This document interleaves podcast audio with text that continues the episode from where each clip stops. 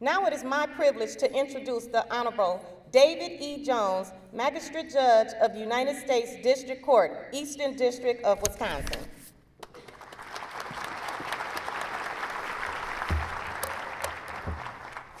Let me extend a very warm welcome to you all. Uh, This is, as a federal judge, the best thing I do, ever. Uh, Some people say, well, what about you get to marry people? And no, because about half of those marriages end up on the rocks. But when I make new Americans, you guys stay Americans for life. It is the most solemn and wonderful thing I do. So I am, I cannot tell you how much I appreciate the opportunity to be here today for this, the creation of brand new Americans, 127 brand new Americans.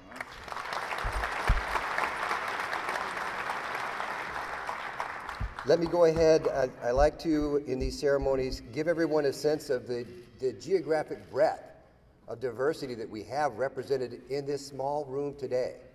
Uh, we have uh, representatives from the following nations Afghanistan, Albania, Algeria, Belize, Brazil, Burma, Canada, the People's Republic of China, Colombia, Croatia, Dominican Republic, Egypt, El Salvador, Ethiopia, Eritrea, India, Iran, Iraq, Indonesia, Israel, Jamaica, Jordan, Laos, Macedonia, Mexico, Nigeria, Pakistan, Peru, Philippines, Romania, Russia, Sierra Leone, Singapore, Somalia, Spain, Suriname, Taiwan, Thailand, the Gambia, Trinidad and Tobago. I'm still stinging over that U.S. World Cup loss to you guys, but I'm okay with that. Okay, Trinidad, Tobago, Turkey, Ukraine, Vietnam, and Yugoslavia. There is almost, we have covered the entire globe. If you were following with your finger on a globe, you would have bounced entire, around the entire world a number of times as I recited those countries. That is an absolute phenomenal, phenomenal uh, occurrence that we have, this confluence of nationalities to now coalesce and become one people, one nation, Americans. It's also so fitting that we're doing this here at MATC, an institution of higher learning. In the American, in the American journey, what has occurred is that what we used to kind of do with our brawn, we used to pull ourselves up by mining and knocking down forests and stuff. Now Americans advance themselves through education. That's our path out of our past. And so it is so appropriate that we're doing this naturalization service at MATC, a crucial, crucial cog in that pathway upward. Lifting people, my daughter took advantage of the Madison uh, campus of the technical college system to move herself upward. And so many people from so many different and diverse backgrounds use these technical colleges as their way up and forward on their path to the American dream. So it is wonderful that you have made this facility available for us uh, to engage in this solemn ceremony. Before I introduce uh, uh, Naturalization Service Director Kay Leopold for a, uh, a motion, let me just make sure. Do I have my people from the League of Women Voters here? Do we have the league? Yes, we've got my league people in the back. All right. I'm going to talk later. We're going to talk a little bit about protecting and defending the Constitution and what that means. I will tell you, I'm going to go ahead and preview it now. The most important thing you can do as American citizens to protect and defend your Constitution is vote. And the people who will enable you to do that are the League of Women Voters. They are here to register you, to vote, so you can actually exercise your franchise. They don't care who you vote for, they just want you to participate. So I, I cannot tell you how happy I am to see the League here. They are a venerable institution, they've been here for a long time. They keep uh, the glow of democracy going by ensuring that our new Americans are there at the ballot box, having their voices heard alongside with everybody else's. So thank you for being here, League. And I do urge my new uh, fellow Americans, please take advantage of the opportunity to register uh, because elections are coming. Elections have consequences, and it is essential that your voice be counted. All right, the oath. The oath has been a part of the naturalization process since there has been a naturalization process in this country. And there has been a naturalization process in this country since its founding. One of the first laws from the first Congress of the United States was the Naturalization Act of 1790. That's one year after the Constitution. This first law was, the legend has it, drafted by Thomas Jefferson, one of the drafters, or the person principally responsible for drafting the Declaration of Independence. That Declaration of Independence, one of its complaints against Great Britain was that Great Britain was interfering with the process of American states naturalizing new citizens. So, from our very founding, our founding fathers knew that naturalization was going to be a critical pathway to ensure the vitality of the American experiment. And they put their money where their mouth was by having one of their first statutes provide that pathway to citizenship for new Americans. That pathway included, as I said, an oath of allegiance. And in many respects, it is the same oath you are going to be taking today. The oath divides into two parts. The first part refers to your past, the second part refers to your obligations as American citizens. The critical part about that, though, is you are, what you're doing is you are renouncing allegiance to foreign sovereignties. Critically, you are not renouncing allegiance or fealty or observation of family or custom or religion or tradition. You have aspects in you that gave you the strength and the fortitude to take a journey that I can't even begin to imagine. You have imagination and courage that stems from these family ties and from your religious beliefs and from your traditions and your customs and your language and your foods. These things you need to bring to America. This is what makes America great. As the professor was stating, we do not become great by simply adding people who look like me. We become great by adding people who look and think and act like you, who bring all of your different ways of viewing things, of taking different views of the world and having different mindsets and melding them into the great American experiment. That's what makes America great. So, yes, renounce past allegiance, but please hold firm to those aspects of your culture and traditions and religion that gave you the fortitude and strength to take the journey that is ended here today and now begins your path as a new American. The second part of the oath talks about your future as a citizen, your obligation as a citizen. And it is the most solemn oath there is in our republic.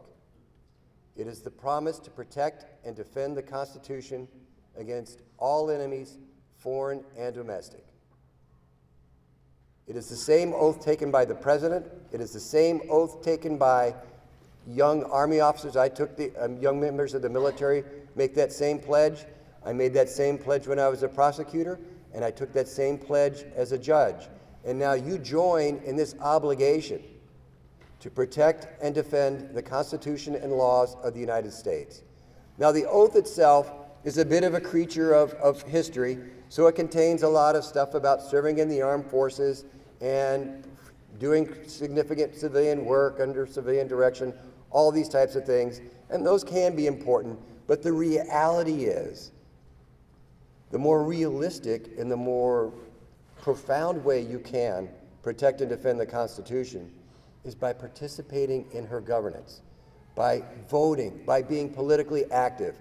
Democracy in America, as you know better than anybody, is a participatory sport. It is not for spectators. It demands that you become involved, that you understand the issues of the day, and that you lend your voice to the debate. An educated voice, a voice of experience, a voice that has seen how it works when it doesn't work as well here.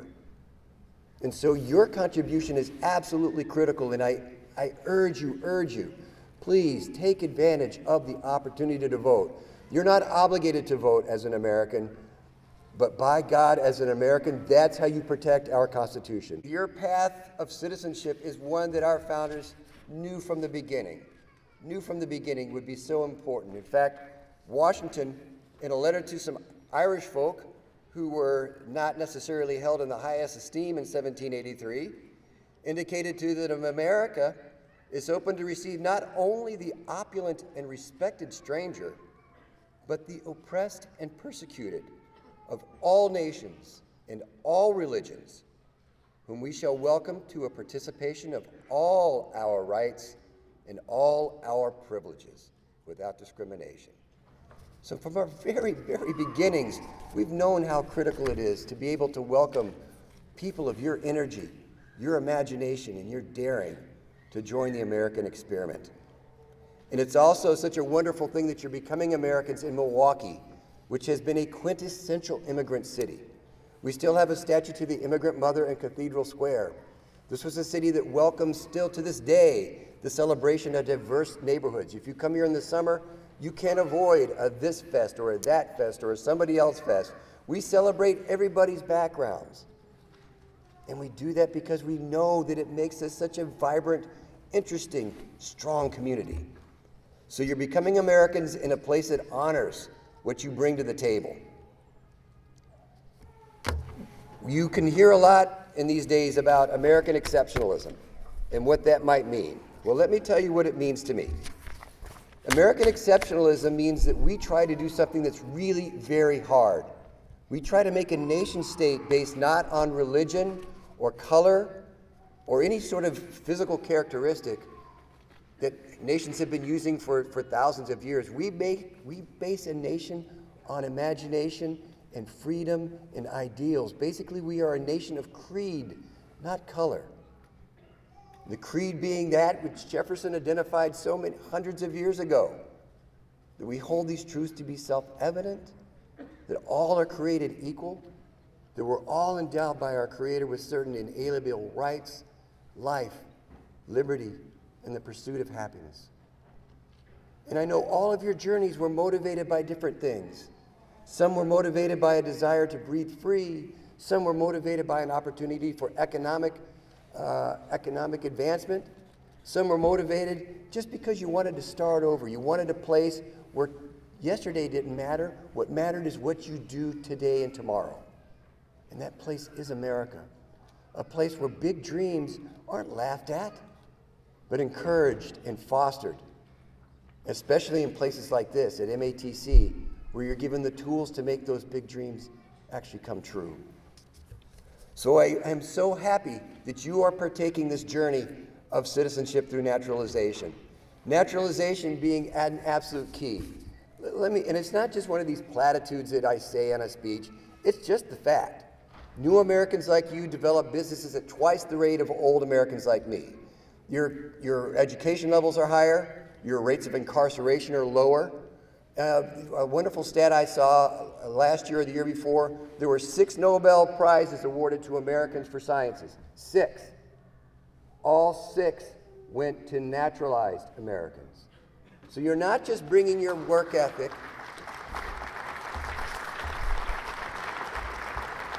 You're not just bringing your work ethic and a willingness to work hard, that you certainly do, but you are bringing your intelligence, your imagination, your fire. And it's that fire which makes America great. And let me assure you, I understand probably better than most.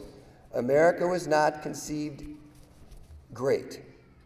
She was stained from the beginning with sin. That sin at the beginning was slavery. In 1790, when Jefferson was writing that first naturalization law, 20% of the American population was enslaved. When Jefferson wrote that great naturalization law in 1790, it allowed for only white people to be naturalized citizens. I must say, if Jefferson were to transport himself here today, he might well be astounded to see the people we are making new Americans. But I have enough faith in Jefferson to believe this as well. Were he to spend an hour with you and talk to you and understand what motivates your desire to be Americans, my guess would be that Jefferson would wipe a tear from his eye like I do after I perform one of these ceremonies and thank his providence that he was able to put into place a mechanism that, even though he didn't foresee how it might work out, would result in people like you becoming American citizens and shouldering the responsibility of carrying forward the American experience. And so, let me say to you, and this are what we live in is, as troubled times as far as the immigration question goes. Let me say to you, as someone whose people came here uh, before this country was a country. My people have been in this nation since the uh, late 1600s.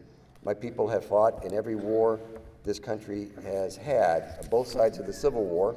My father was a Vietnam veteran, and I was a veteran uh, and during the First Gulf War.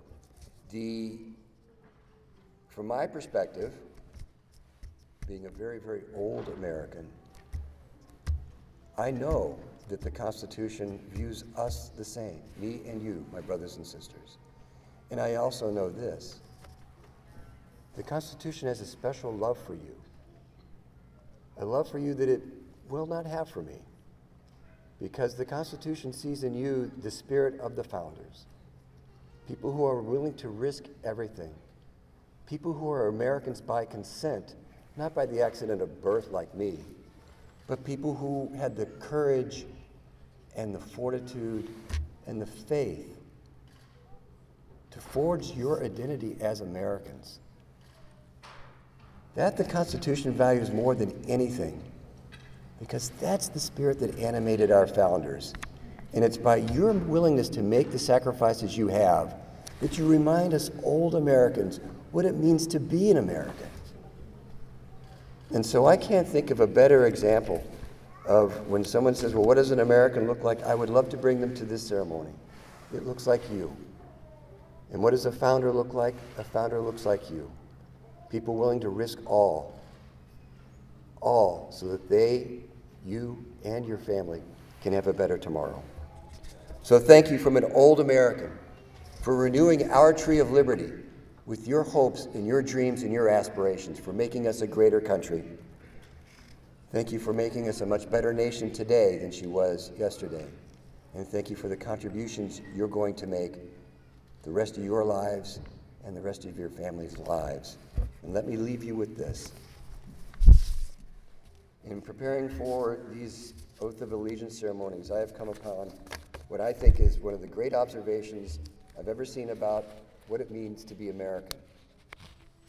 And it's this it's the observation that Americans, Americans are born all over the world. They just haven't come home yet. And so let me be the first to welcome you, my brothers and sisters. Welcome home. Your country is so happy to have you. We've missed you, and we can't wait to see what you do. God bless you, God bless your families, and God bless the United States of America.